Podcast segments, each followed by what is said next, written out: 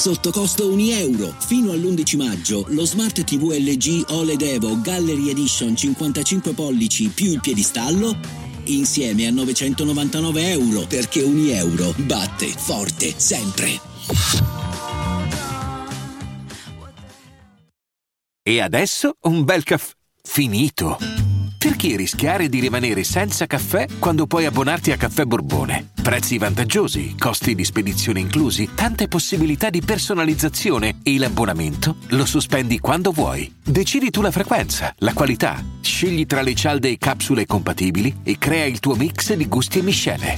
Mai più senza caffè con l'abbonamento Caffè Borbone. Tutte le info su caffèborbone.com. Oggi parlo di un rapper che è sulle scene da oltre dieci anni. Insomma, qualcosina ha fatto e qualcosina continua a fare. Attualmente è tra i 150 artisti più seguiti su Spotify, quindi vuol dire che insomma non è uno di quelli che in questi dieci anni eh, insomma si è adagiato sugli allori. Sto parlando di Kid Cudi che nasce a Cleveland in Ohio e da padre imbianchino, insegnante supplente e veterano dell'aviazione statunitense nella seconda guerra mondiale. E il padre però muore di cancro giovane quando lui, quando eh, insomma, il giovane ragazzo ha solo 11 anni e, e questo avrà un peso rilevante nella sua personalità. Certamente certi fatti che accadono in, in un'età infantile eh, ti portano ad avere delle mancanze, un bisogno eh, affettivo, un trauma dentro, che poi ovviamente eh, ri- ridà su tutta la tua vita, soprattutto se sei un artista. Ecco, questa, questa piccola scenetta eh, di, di, racconto di vita reale l'ho voluta dire perché Kid Cudi è uno che col suo primo eh, lavoro, col suo primo mixtape nel 2008, a Kid Named Cudi, eh, si è fatto notare, diciamo, no? un po' in tutto il mondo.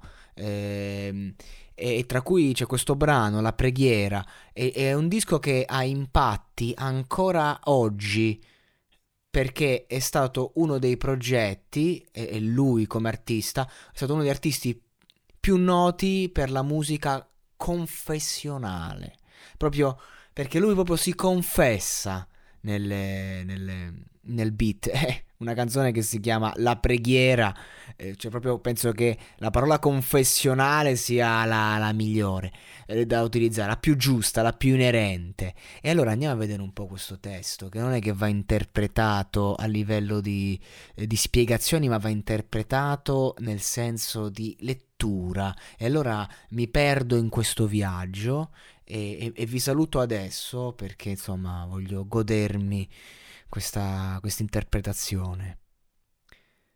Il mio cuore batte, non per essere nervoso. A volte penso che Dio mi abbia reso speciale qui apposta. Quindi per tutto il tempo, finché non me ne sarò andato, rendi le mie parole importanti. Quindi se scivolo via, se muoio oggi, l'ultima cosa che ricordi non sarà un jeans. Confondo a mela, con gli stivali, con la pelliccia. Forse come sogno di essere libero sin dalla nascita. Maledetto, ma i demoni che ho affrontato si disperderebbero. Hai mai sentito parlare di una merda così reale, al di là del cuore, dell'anima? Puoi sentire. E se muoio oggi, prima di svegliarmi, prego il Signore, la mia anima, di prendere me. Ma per favore non piangere. Sappi solo che ho composto questa canzone per te. E se muoio prima di svegliarmi, prego il Signore, la mia anima, di prenderla, perché io sono pronto per il funerale. Ora scusate, vi avevo detto che avrei abbandonato il podcast a fine interpretazione, ma la lettura di questo brano mi ha un attimo toccato e, e volevo fare una piccola riflessione su alcune parti, più che altro non su alcune parti del testo, proprio sul pensiero, cioè mettersi in una condizione di immaginare la morte e, e parlarne, frasi come io sono pronto per il funerale, eh, frasi come immaginare l'ultima frase che, che, che sto per dire, eh, questo rapporto con Dio proprio diretto, ecco, sono proprio eh, chiare. Eh, come posso spiegare? Insomma, sono comportamenti comuni a persone che hanno avuto una perdita durante insomma, la giovinezza.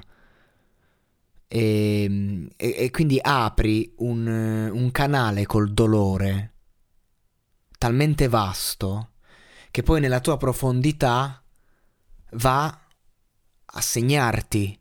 E quindi testi come questo sono proprio l'emblema del dolore, eh, ma di un dolore vissuto, eh, conosciuto. Vorrei dire consapevole, ma non lo so se è la parola giusta. In ogni caso, che bel testo, cioè è proprio vero, ecco abbiamo la prova che...